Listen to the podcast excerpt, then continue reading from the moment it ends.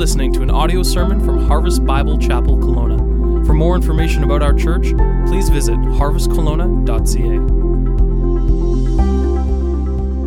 You can take your Bibles and turn to Romans chapter 12, Romans 12, as we will continue on in our message here um, in our, our two week message series. And then, Lord willing, we will pick it up again in, in the new year. And um, the ushers are coming forward. They have Bibles. If you don't have a Bible, if you would like a Bible, please take a Bible and use it here this morning, and you can feel free to take it home with you as well.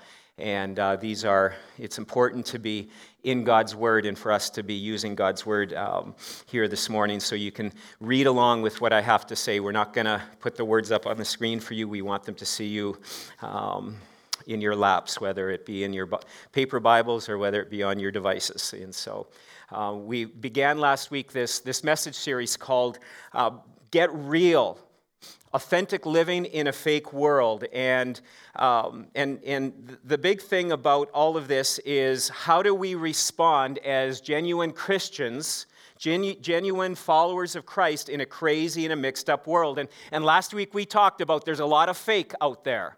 There's a lot of fake in our world, and, and um, you know, there, there's various kinds of things. And you just put up that picture there of all the different kind of, you know, just fake and bogus things from fake burgers to fake running shoes to Hollywood movie sets that are fake and even those muscles that are not real, you know. And, and it goes beyond that. And, and sadly, God's word warns us that, that there are also many fake, not genuine followers of Christ. That there are many who look the part, and a number of weeks ago we looked at Simon the sorcerer who believed, was baptized, was kind of in the church, was following along, but then we see his true colors came out and he was not saved. Well, there's other examples in Scripture. Judas, the disciple of Jesus, was there right along, was doing the part, was looking the part, and, and in the end showed that he did not truly know Christ. There's other examples of that in the New Testament. And that's why in 2 Corinthians 13, Paul says, Examine yourselves to see that you are in the faith. Philippians 2:12 work out your salvation with fear and with trembling. Pay attention to this. Examine your heart.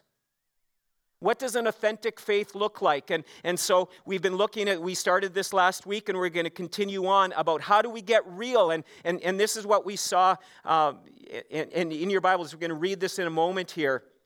Uh, from Romans 12, because in here, and even, even many of the headings in, in our Bibles will even say marks of a true Christian for this section.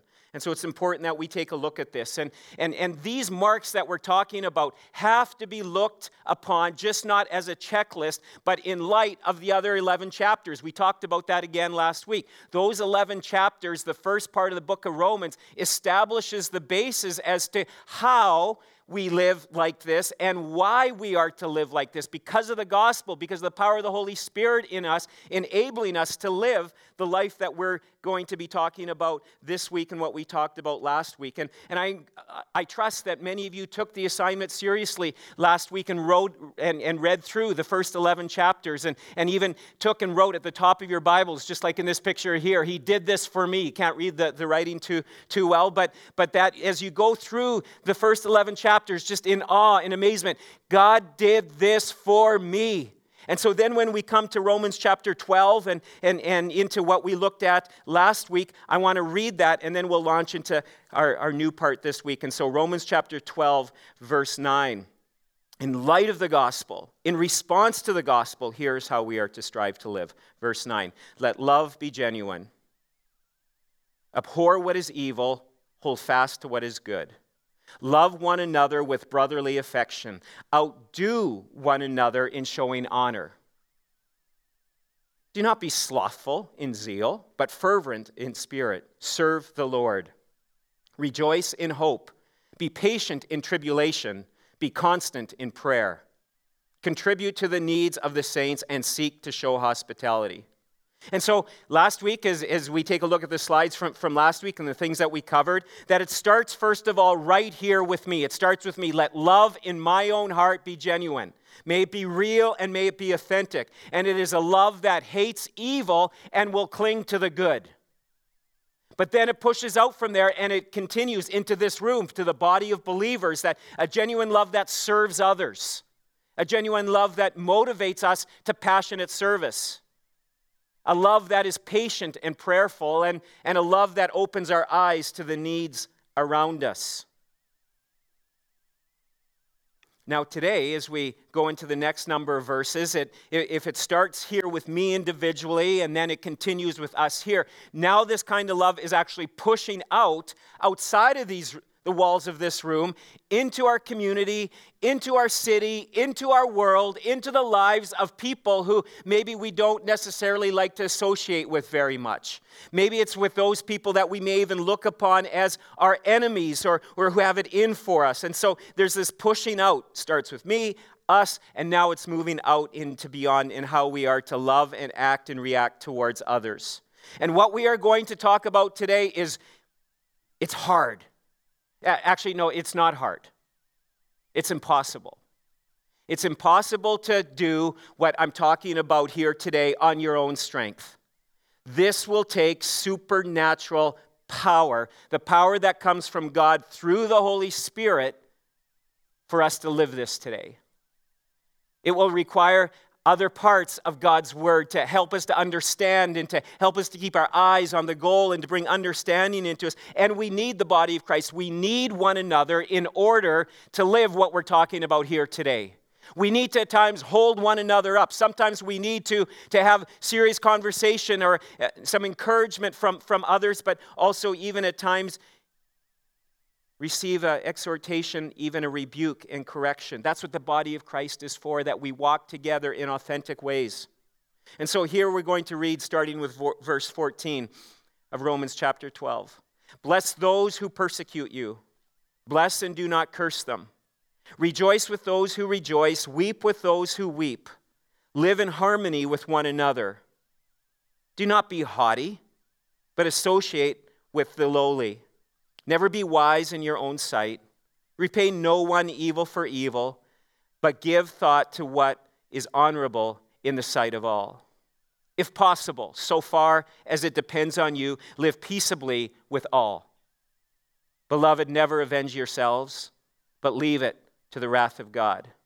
For it is written, Vengeance is mine, I will repay, says the Lord. In fact, to the contrary, your enemy is hungry, feed him. If he is thirsty, give him something to drink, for by doing so you will heap burning coals on his head. Do not be overcome by evil, but overcome evil with good. So, how do we live these truths here today? I mean, we could spend a month going through this, and we're going to do the, finish this section off here today. How do we live in light of what we've just read here, especially with Christmas coming?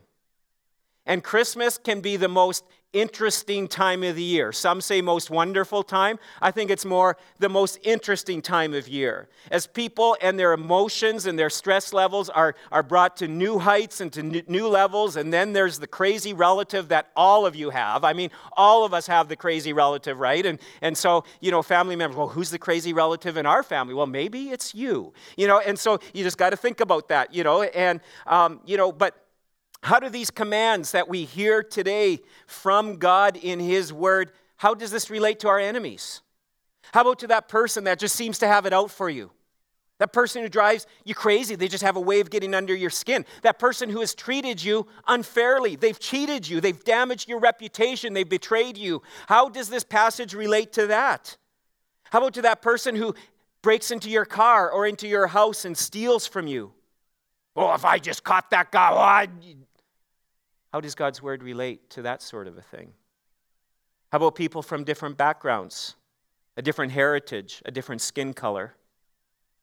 How does this passage relate to the Syrian refugees that will be coming into our nation and into our city?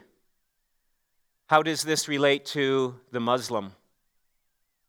How does this relate to ISIS and the members of that organization of terror? I like what I heard recently from a pastor. He said, and maybe this applies here, I might be scaring up more rabbits today than I'm able to shoot this morning. But we're going to try, okay? There's a little humor in there. You can laugh, you know. And, um, and so, you know, or maybe you really like rabbits and don't think we should be shooting them. Well, that's okay. Just pretend they're, they're targets, you know, of some sort, you know. And so might be scaring up a few extra targets here, you know, and may not be able to shoot them all today. And yet God's word has an answer to everything I've just already said so far. And we need to dig into God's word and see um, our response in all of these areas. But, but here we find some pretty clear instructions. To be real, to be authentic people in a fake world, pushes out into our community and into our world by showing a genuine love that pursues true humility. That's the first part here in verses 14 to 16, and in verse 18 we see it. Listen in verse 14 Bless those who persecute you, bless and do not curse them. Now, the word persecute here in, in the original form in Greek isn't, the mean, isn't referring just to that person who drives you crazy. You know, we all probably have that. You know, that person. that person with that irritating laugh that, you know, in the workplace or at home, and it's just like, oh, I have to endure that again. They just have the most irritating laugh. I cannot stand that. This is not the kind of persecution we're talking about. We're, we're talking beyond that. You know, those are just little irritations that come. This form of persecution is premeditated. Someone who's intending to hurt or to harm you or to cause you to suffer. How do you treat them? What do you do? Paul is taught, basically, he's taking the words of Jesus here that you read in, in Matthew 5 44, when Jesus said, But I say to you, love your enemies and pray for those who persecute you, those who premeditate ways to get at you. Jesus said to love them, to pray for them, so that you may be sons of your Father who is in heaven. Or Luke 6 27, But I say to you, who hear. Love your enemies. Do good to those who hate you. Bless those who curse you. Pray for those who abuse you. Ultimately, we see that Jesus didn't tell us to do something he wasn't willing to do himself, and he was more than willing. And he showed us on the cross when he said, Father, forgive these people. They don't know what they're doing. The word in here, it says, okay, so, so when it comes, we're to bless those that persecute. The word bless, again, in the original, means the where we get the word eulogize or eulogy, meaning we speak well of them. Notice we're called to action here. Not just, you know what, just ignore people or just kind of move away. We are to aggressively look for ways to bless them, to speak well of them. Not just, to, you know, oh, if I said something, I just, I'd regret it, so I'm not going to say anything at all. No, instead, what we're to do is we are to look at ways of blessing them finding the good in them. You say, well, I'm going to have to dig pretty hard. Well, dig hard. You're digging enough to find all the dirt on them. Let's dig hard to find some of the good. All right, this is what God's word is called because it's building something as we do this in our lives. It's not the checklist, it's doing something. It will do something to us, in us, and even in their lives. Bless those who persecute you. Bless, do not curse them. Now look at verse 15. Rejoice with those who rejoice, weep with those who weep, live in harmony with one another. I mean, that's a very easy verse to take just in its own. Just, you know what, just take it right there, right smack in the middle. Verse, you know what, those verses, sweet verses. It's easy to rejoice with people we love, isn't it? When, when, when someone has a good report, they get a good job review, they come home with a good report card, they, they, they find out they're going to be going on a holiday and, and going on a, a really nice trip somewhere, or they get a pay raise, or they get some really good medical news, and, and, and these kind of things, they get engaged, or, or something great happens, they get the job that they were hoping, they get into the school they were hoping to. It's ha- yay! It's, it's great to rejoice with those who are rejoicing. It's easy to rejoice with those that you genuinely love, right? It's so so easy to do that. And even then, those that you love when they're hurting, those that you love when they're, they're sad, it's easy to enter into the weeping, into the sorrow that they are going through. This past week, just even having a visit with Miriam Tamaki as her husband was, was, was passing from this earth. And very easy, sweet woman, love that woman, sweetheart. So easy to enter into the, the sadness and into her sorrow with her and with the family. Easy to do. But we can't just take this verse just alone on its own. It's in light of everything that's being said here. We are to rejoice with those who persecute us, rejoice when they're rejoicing. That's hard. How do you do that? We are to weep with them, be sad when they're sorrowful instead of, oh, serves them right sucker, make them pay for what they're doing. No, we're to rejoice with them, we are to weep with them. Hmm. Glad I didn't write this because otherwise you guys by now would be throwing stuff at me and say, Get him out of here. We disagree with that. This is, this is God's word to us. This is what He's saying. So we're to bless, bless, speak well with those who persecute us. We are to rejoice. When people rejoice, we are to weep when they weep. What, why would we do something like that? We are to do these things because God has called us to in His Word. And you see, this is so unusual, but you know what? Christ has already done this to us and for us. In Ephesians 2:13 it says, "But now in Christ Jesus you were once far away, being brought near by the blood of Christ." There was a cost. It's going to cost us to do what I was just talking about, but the cost Christ already paid the greatest price for our salvation, for our relationship with Him. We once were far off. We were those persecutors. We were the ones living in our own way. And He came and He rescued us, shed His precious blood for you and for me. And so, as we bless those who persecute us, rejoice with those when they're rejoicing, weep with them, we are to seek to live in harmony, look to get along. Figure it out. You know, as parents, you know, oftentimes parents, you know, kids are kind of scrapping and, and, and you don't want to get too involved or, or you're just like, oh, not again. And you're just like, just work it out. Come on, work it out. That's what he's saying here, too. You know what? Work it out. Get it figured out. Work it out with others. Now, but let's be honest. When we actually do this, when we experience some victory of rejoicing with those that are rejoicing and weeping, especially those who are persecuted, and us speaking well and, and being kind, as, as we even see a little later on, be kind to those who are, you know, making life miserable for us. Um, there can be a bit of a tendency to become proud in that. And say, look at me, I'm Look at what I'm doing. Or, or else people say, oh, and that person did that to you, and you're being nice to Oh, I'd never. Well, you're a greater person than I. You're a stronger Christian than I am, I guess. And, and, and, and you hear this. Now, it gives a warning here don't become haughty. Don't become arrogant and start thinking that you're something. Don't become proud of this. Instead, associate with the lowly, get into their lives. Never be wise in your own sight.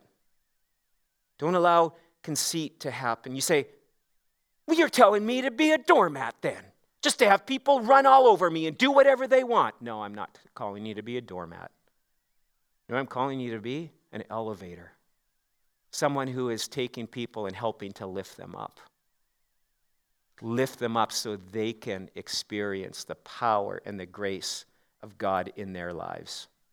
Verse 18, it says, If possible, so far as it depends on you, live peaceably with all. You know, there's always, you know what, there's always that one kid in the family. There's always that one person at work. There's always that, you know what, person who, who should or maybe is a lawyer. They're always looking for the loopholes, right? I mean, we have, I mean, you buy a house and you've got pages of pages of legal documents to close off any loopholes. And we oftentimes try, try to do that with God's word, where, you know, we'll look for the loopholes. And, and, well, if you're a loophole person, well, here's one for you, okay? So, so you can be, you know what, you can rest easy that there is a bit of a loophole here. It says in verse 18, if possible, so far as it depends on you, live peaceably with all. God understands that there will be people we won't be able to get along with. We won't be able to resolve all relationships with. And once you have done everything to try to resolve your conflict, and if the other party refuses, is stubborn, will have nothing to do with it, you have fulfilled your responsibility towards God and you can let it go. But continue to pray. Don't become proud and say, Well, I did, did everything I did, and you know, now I'm waiting for them. Don't become proud in that. We're told not to become proudy, uh, haughty or, or, or, proudy, I guess maybe that's a new word, or, or conceited in that. You know, in, instead, uh, we are to, to pray, to wait, to trust that maybe one day God will work in their life and will soften their heart, and there can be peace and there can be unity. And so, as, as far as possible, as much as possible, as much as it de- cover off your side, let them, let God work in their life. To be a real, genuine person in a fake world means we will pursue true humility. But then, next, genuine love trusts, rests in, the, in God's sovereignty. okay? God, genuine love, loving people in a fake world means that at times we just have to rest and trust in God's sovereignty, that He's in control. Verse 17, it says, Repay no one evil for evil, but give thought to what you do, to what is honorable in the sight of all. Verse 19, Beloved, never avenge yourself, but leave it to the wrath of God, for it is written, Vengeance is mine, I will repay, says the Lord. You see, when Paul was writing these words, Christians were being crucified. This wasn't, you know, some cruise ship kind of lifestyle that Paul was living, and, and, and life was just really easy, country club style for, for, for believers, the way that it really, in a lot of ways, has been for us in North America for the last number of decades. To live the Christian life has been pretty easy in our nation. Yeah, maybe that's changing. And Paul is living in a very difficult time. Christians were being crucified, tortured, thrown into lions, dragged from their homes, being stoned, left for dead. This was not an easy time to be a Christian. And the people in Rome and, and throughout the Middle East were witnesses to this great injustice. They saw what was going on, and there would have been a, a, temptation towards vigilante justice to get in there and, and, and make others pay. When they're making you pay, take them out. Try to do whatever you can the adage in our world that, that is, is so popular is what? Don't get mad, get. Yeah, you know it well because it's so natural, right? You know, I saw uh, one of the little girls in, uh, from Harvest Kids, and, and, and she has a nice big mark on the side of her face. Little Amaya has it. And I'm like, who would ever harm a little sweetheart like that? Her brother. Of course. Yes he would. And, and I found out a few of the details that she did something, he did something, he's bigger, and whack. And next thing you know, she's got, got this nice little mark on her face. And, and, and don't you dare think, oh, what are those parents doing? Because you've all done it. And you're all still continuing to do it, hopefully not with, with hands, but we do it with our mouths. We do it with our attitudes, we do it with our emotions when we've been hurt or harmed and injustice has taken place, we're bent towards retaliation. Harsh word is spoken, I'll give you a harsh word back. So you're driving along and someone does something to you and kind of ticks you off, and maybe you're kind of quick to, to reciprocate exactly what's happened or even take it up a notch. And, and you know, I mean, this world is full of, of all kinds of, I mean, even stories, books, movies. We love sitting in movie theaters like this and watching the story where some injustices happen and a person or a group of people have gotten together and have made them pay. And, and, and we're sitting there like, yes, that's awesome. That person did that, and so now you're going to do that and in return you know and, and we sit there we laugh we cheer. It's just like right on that they deserve that kind of a thing. Don't get mad get even. But verse 17 it says repay no one evil for evil. And this is a battle we will face probably this afternoon probably tomorrow and in the days ahead, you will have an opportunity because something will happen that offends, hurts you, ticks you off, kind of invades your little private time, or whatever it might be. Something's going to come along and someone's going to say something, and there's going to be opportunity to give it right back to. Don't repay evil for evil. Happened in the shopping malls in this silly season. A relative, a coworker, a fellow believer someone who we don't even know, someone who drags your name through the mud, a person who has hurt you deeply, has betrayed you. Repay no one evil for evil. We don't do it. We don't get our revenge. In reality, because you know what? It doesn't solve anything. We may think it does, but it oftentimes makes things worse. Because whose level of right are we going to surrender to? Revenge or retaliation might bring about a truce, but it very, very rarely brings about peace. It very rarely brings about unity. And so Paul is saying, give God back his job. Don't repay evil for evil. Let God take care of that person. Let God take care of. But he's not doing it. Yet he may not do it in the time frame that you like. He may not do it in your lifetime, in that person's lifetime, but God will have the final say in every situation. Everyone. That's his justice. God is a God of love, he is a God of wrath, but he's also a God of supreme justice. Listen in Nahum chapter 1. I want to read a few, few verses for you. It says, The Lord is a jealous and avenging God. The Lord is avenging and wrathful. The Lord takes vengeance on his adversaries and keeps wrath for his enemies. The Lord is slow to anger and great in power, and the Lord will, will by no means clear the guilty. People who've created great atrocities in our world, people like Hitler. You know, if you're an atheist, it would be pretty hard to, to actually put your head on the pillow at night and, and to realize that someone like Hitler or Saddam Hussein or others who have, have brutally massacred or have injured people will ever receive justice. Never happen if you're an atheist. But under God, He by no means will He clear the guilty. Who can stand before his indignation? It says in verse 6. Who can endure the, the heat of his anger? His wrath is poured out like fire, and the rocks are broken into pieces by him. The Lord is good, a stronghold in the day of trouble. He knows those who are his and take refuge, who take refuge in him. But with an overflowing flood, he will make a complete end of his adversaries and will pursue his enemies into the darkness. No one is going to get away. May not seem fair here on this earth, but no one will get away. You will not get away with whatever it is you may be doing.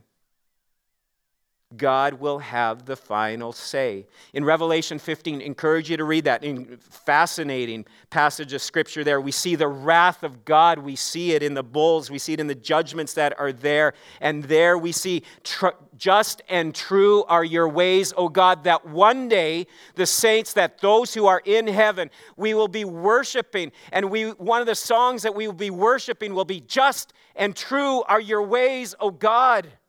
You have dealt fairly with me. You have dealt fairly with others. And you know how he deals fairly with you? Jesus, because you cannot stand without him. Jesus has taken it for, for us. He has taken what we deserve, not just the pain and the suffering of the brutality of the cross that he endured, but he took on the wrath of God. Read about the wrath of God there in Revelations 15 and 16. It's awful, it's terrible. He took that upon himself. That's what you deserve, that's what I deserve. But when some, someone's got to pay, someone's got to pay for your sins, someone's got to pay for the sins of the people out there. And either you pay through Jesus here on this earth by submitting yourselves, as Tony in his testimony, he got on his knees and surrendered his life to Jesus Christ, and right there, the wrath of God was taken off of Tony's shoulders. But one day, all those who,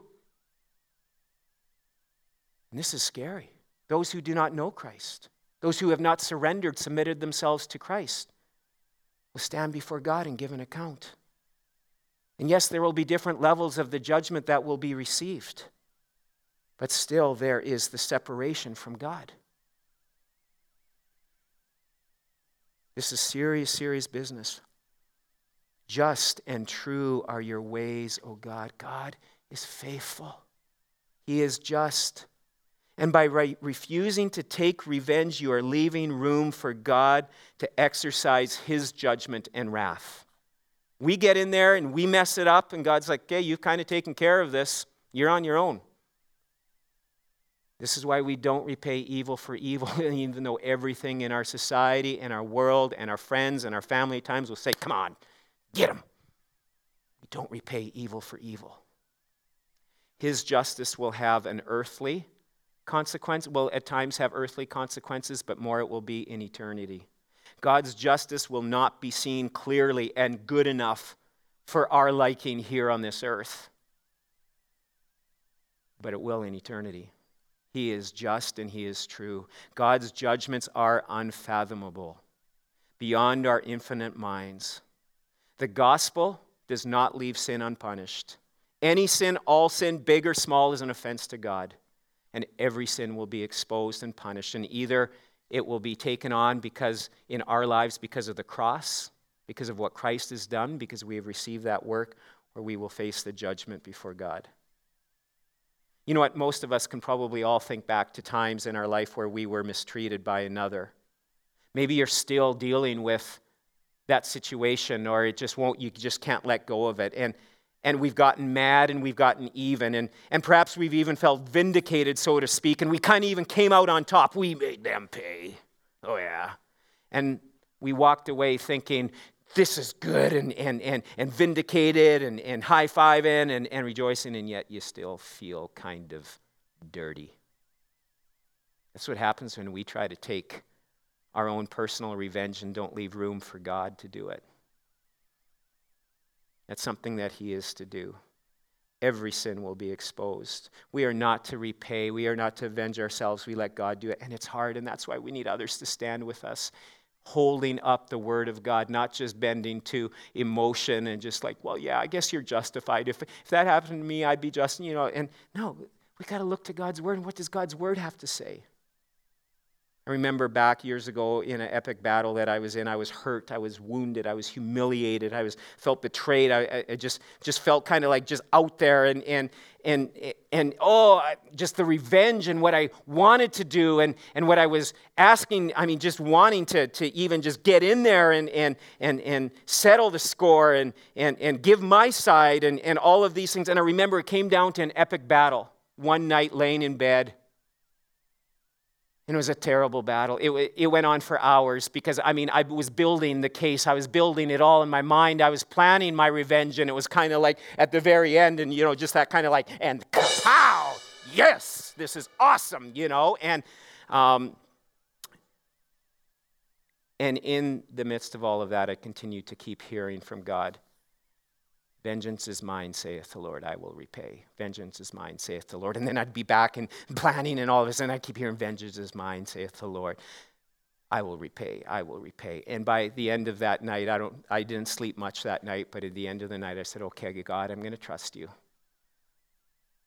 And there was that determination. And was it just easy sailing from there? And it was just this kumbaya kind of thing, you know, and just like, okay, God's good. No, I needed friends. I needed those to stand with me, to, to make, you know what, to, to hold me accountable, to walk with me through that, because then there was times where it was coming back and I wanted to, I wanted to pay. I wanted to make others pay. It was not easy. And yet you leave it in God's hands and and you see what he can do in and through that. We'll make a mess of it every time. I think of years ago is um, this was another situation where I, I kind of had it out with a um, someone in, in the church I was at. Uh, just when I was a youth pastor, you know, and uh, this person kind of tore a bit of a strip off me, and I was kind of thinking, well, you don't understand. Like, I mean, we were doing a ministry thing here, and and and I kind of shot back a little little, little bit back towards him, you know, kind of like, yeah, this is where it goes. The next thing you know, my senior pastor was calling a meeting. And, and, and this guy, I mean, it, it was kind of comical in some ways now when I look back of it because he was sitting behind the desk with the senior pastor in this meeting with his arms crossed. And I'm sitting on the other side and he's telling what I did. And, and in that moment, I mean, it was, it was battle on. And yet there was something that just says, just take the low road which isn't easy to do and which I don't always do, I'll, I'll, admit it, but this time it was a victory. And I'm thankful for that. And as I took the low road and I didn't fight back and I apologized to him and took ownership for my disrespect and for what I said. And, and yeah, there was a part of me, I went downstairs afterwards and we had these metal chairs like old churches seem to have, these old metal chairs, and I was stacking them and I was stacking them with very, a lot of gusto. Like, I mean, I was stacking those things. Senior pastor comes down after, he says, that was hard but you did the right thing. So, well, it didn't feel like the right thing. He says, You did the right thing. I said, well, if you, def-, you know, and, and again, the lawyer eh, wants to one side of me, and it's like you did the right thing. Such a blessing. It was years later. We moved to Alberta. That guy came with my father in law, and he finished off our basement. And he, he came and served our family and did something like that in just a sweet way that would have never happened if I would have engaged him in a fight. There would have been a great war that went on. Reminded him of that, told him I've used them as a sermon illustration a few times. He can't even remember it. You know, and it's just funny how, how God works, right? And well, he remembers working in my basement. He doesn't forget that, but he forgets the exchange. And and it, it's done, right? And and how God God God works in incredible ways when we refuse not to fight. There is a time, we'll get to it, there is a time for justice. There is. This doesn't mean you encounter abuse. When the law is being broken, it needs to be reported. We have a justice system, and we'll talk about that. But God's word slams the door on us taking revenge. Martin Luther said, when we can't understand the hidden God, the hidden ways of God, times when God doesn't seem to be making sense, that is when we need to look at the revealed God. And who's the revealed God? Jesus. We look to Jesus. We look at how he endured. We look to see what he did when he was here on this earth. He faced everything we face, and yet was without sin. Insults, abuse, torture. He never fought back. He died willingly. And look at the results. Pretty amazing. You folks are here today. Part of the results of that. Finally, to be real people in a fake world, genuine love blesses our enemies. And in verse 20, it says, To the contrary, if your enemy is hungry, feed him. If he's thirsty, give him something to drink, for by doing so you will reap burning coals on his head. Do not overcome evil, but overcome evil with good. Paul doesn't encourage passive, a passive response to, to this evil, but instead he's like, get on the offensive. Get it, get out there. Just don't run from it. Just don't cower. Just don't zip your lip. Get on the offensive. If he's thirsty, give him something to drink. If he's hungry, feed him. I'll get really paranoid, really nervous if a whole bunch of you bring me food after the service today. Okay? I, I will be. I'm sorry if that happens, and I guess we'll have something to talk about. You know, but but but it says here, you know, like, I mean, get on this, get on the offensive. God has first, God was the one that came rushing towards us. And so we respond by going rushing towards others who are our enemies. I wonder today, as we look over all that we've covered in these last two weeks, who is the person in your life? Who is that situation that you need to apply these truths to? And you say, oh, it's a list, Meldon. It's longer than my Christmas list. Make the list. Folks, this is where the rubber meets the road. Who is it? What's the situation? What's the thing that's eating at you? What's the thing that's causing you anxiety and you don't know how to deal with that person? And, and that person who just gets under the skin, the person who betrayed you. Maybe it happened 15, 20 years ago. Let it go and be free. Look for ways to bless them. Look for ways to, to rejoice with them. How hard is that? Hard, impossible on your power, your strength. But through the Spirit of God and the Word of God and the people of God, we've got We've got a force behind us and with us. You need others to, you can say, hey, help me, pray with me. I want to, as you leave here today, you're going to, to receive one of these orange sheets and um, just put the, the short form of it up on the screen there. How to show genuine love to a difficult person.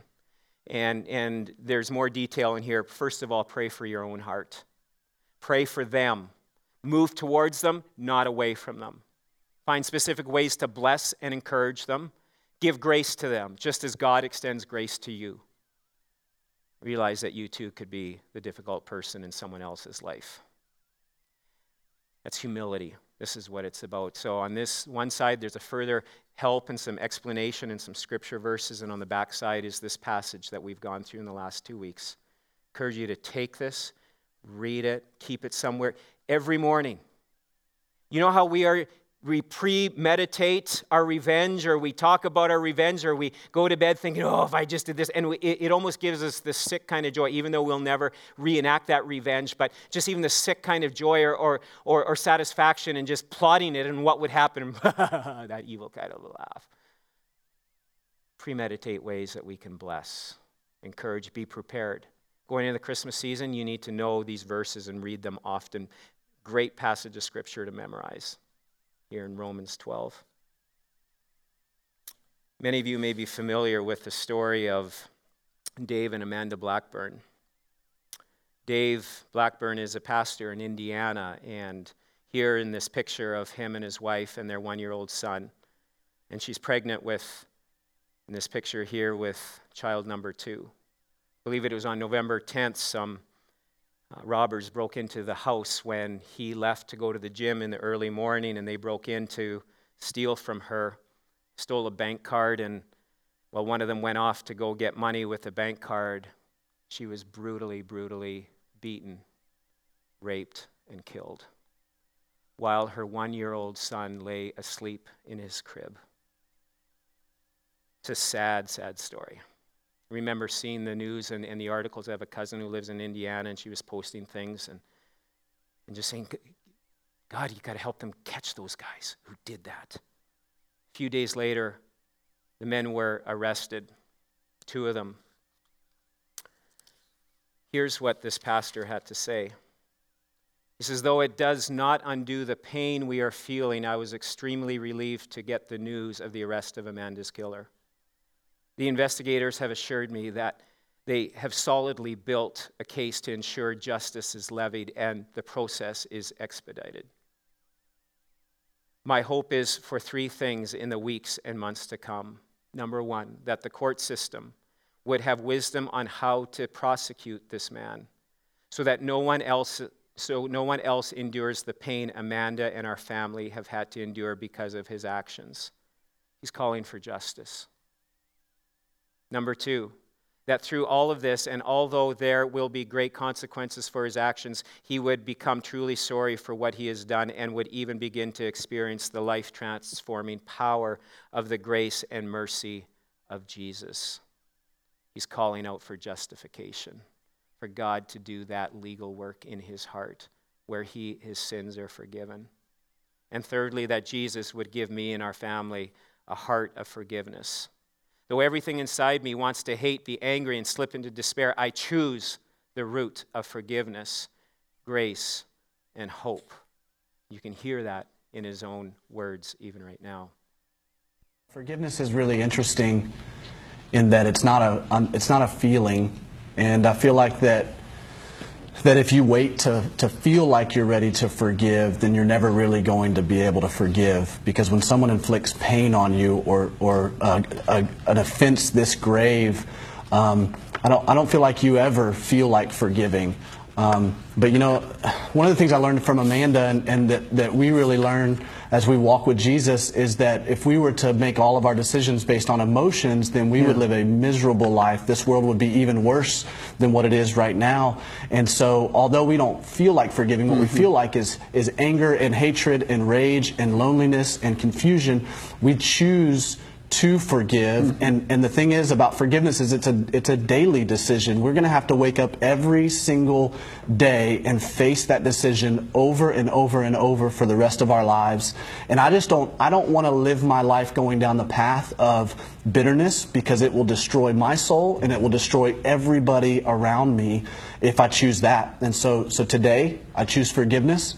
And I pray that tomorrow I can wake up and choose forgiveness by the power of Jesus Christ. You know, one of the, one of the things about Jesus is when, when they were inflicting way more pain than any of us could imagine on him on the cross, he looked out and he said, Father, forgive them, for they don't know what they're doing. Yeah. And so that spirit lives in us, and we're just praying that God, sure. um, through his, his, his spirit, would help us in that.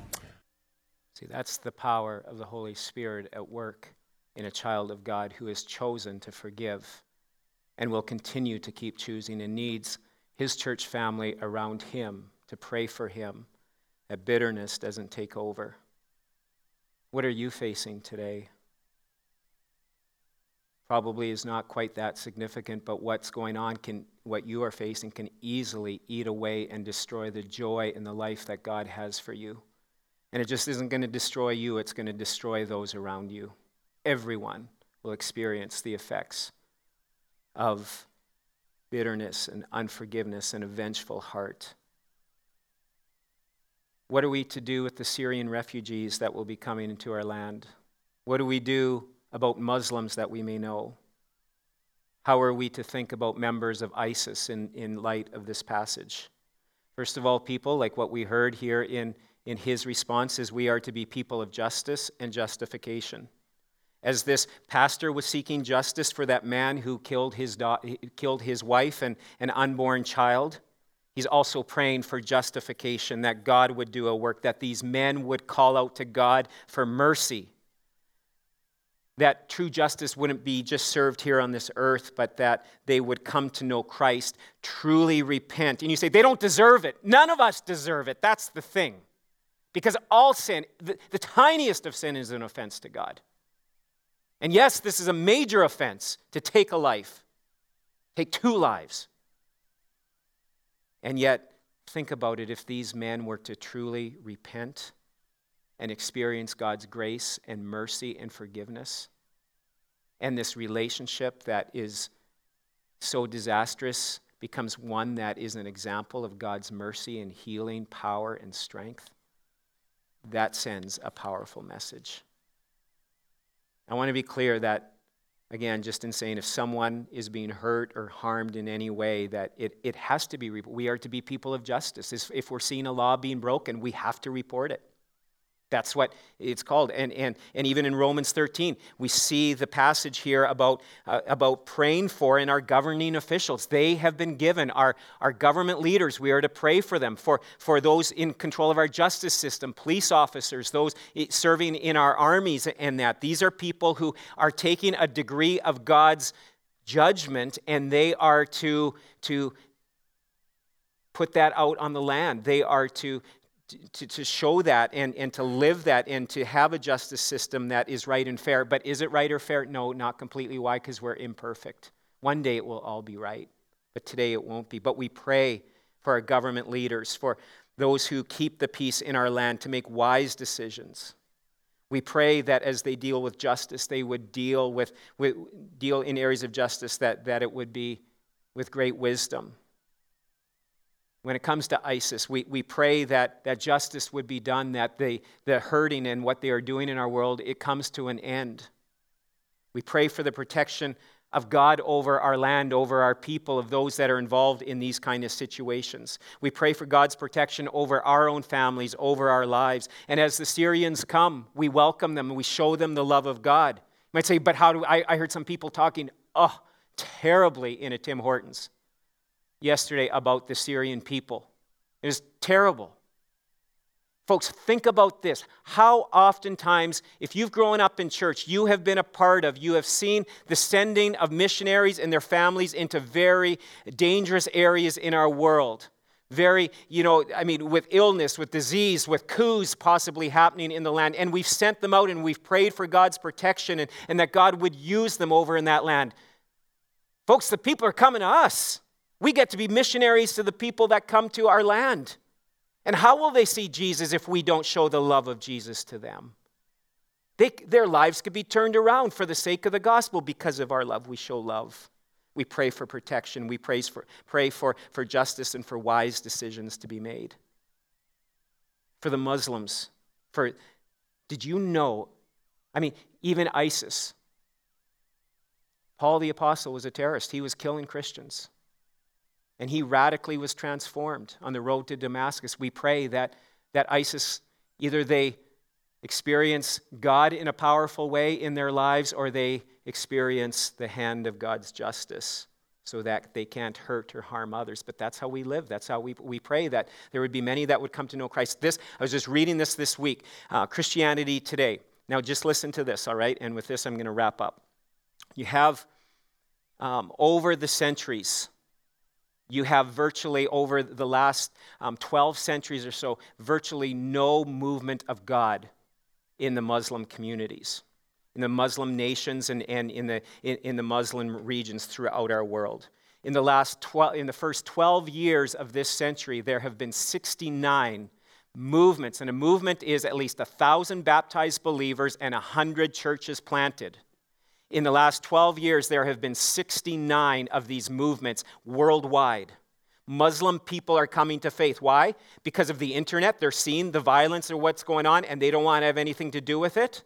They're also experiencing the gospel. They're hearing the gospel being proclaimed, and they're experiencing in dramatic ways visions of Jesus Christ, and He's calling them. There are Muslims today that will turn their hearts over to Jesus Christ. We pray for them, we pray for their salvation. We, we pray that, that God would do a work in their lives. This is the mission field coming to us. We can't do any of this, what God's calling us to do, on our own. We need the power of the Holy Spirit. We need daily to start the day in the Word of God, have a passion for the Word, and realize I can't, but God, through you, I can. Taking His Word, taking passages like this, and, and allowing our minds to, to go through that. Asking Him to do that. Let's pray. Father, I pray for each person here today as each one of us where we face and we will face certain battles this next week, opportunities to repay evil for evil. And either we have a choice to, to run into evil even further and to embrace that, or to start to repay evil with good.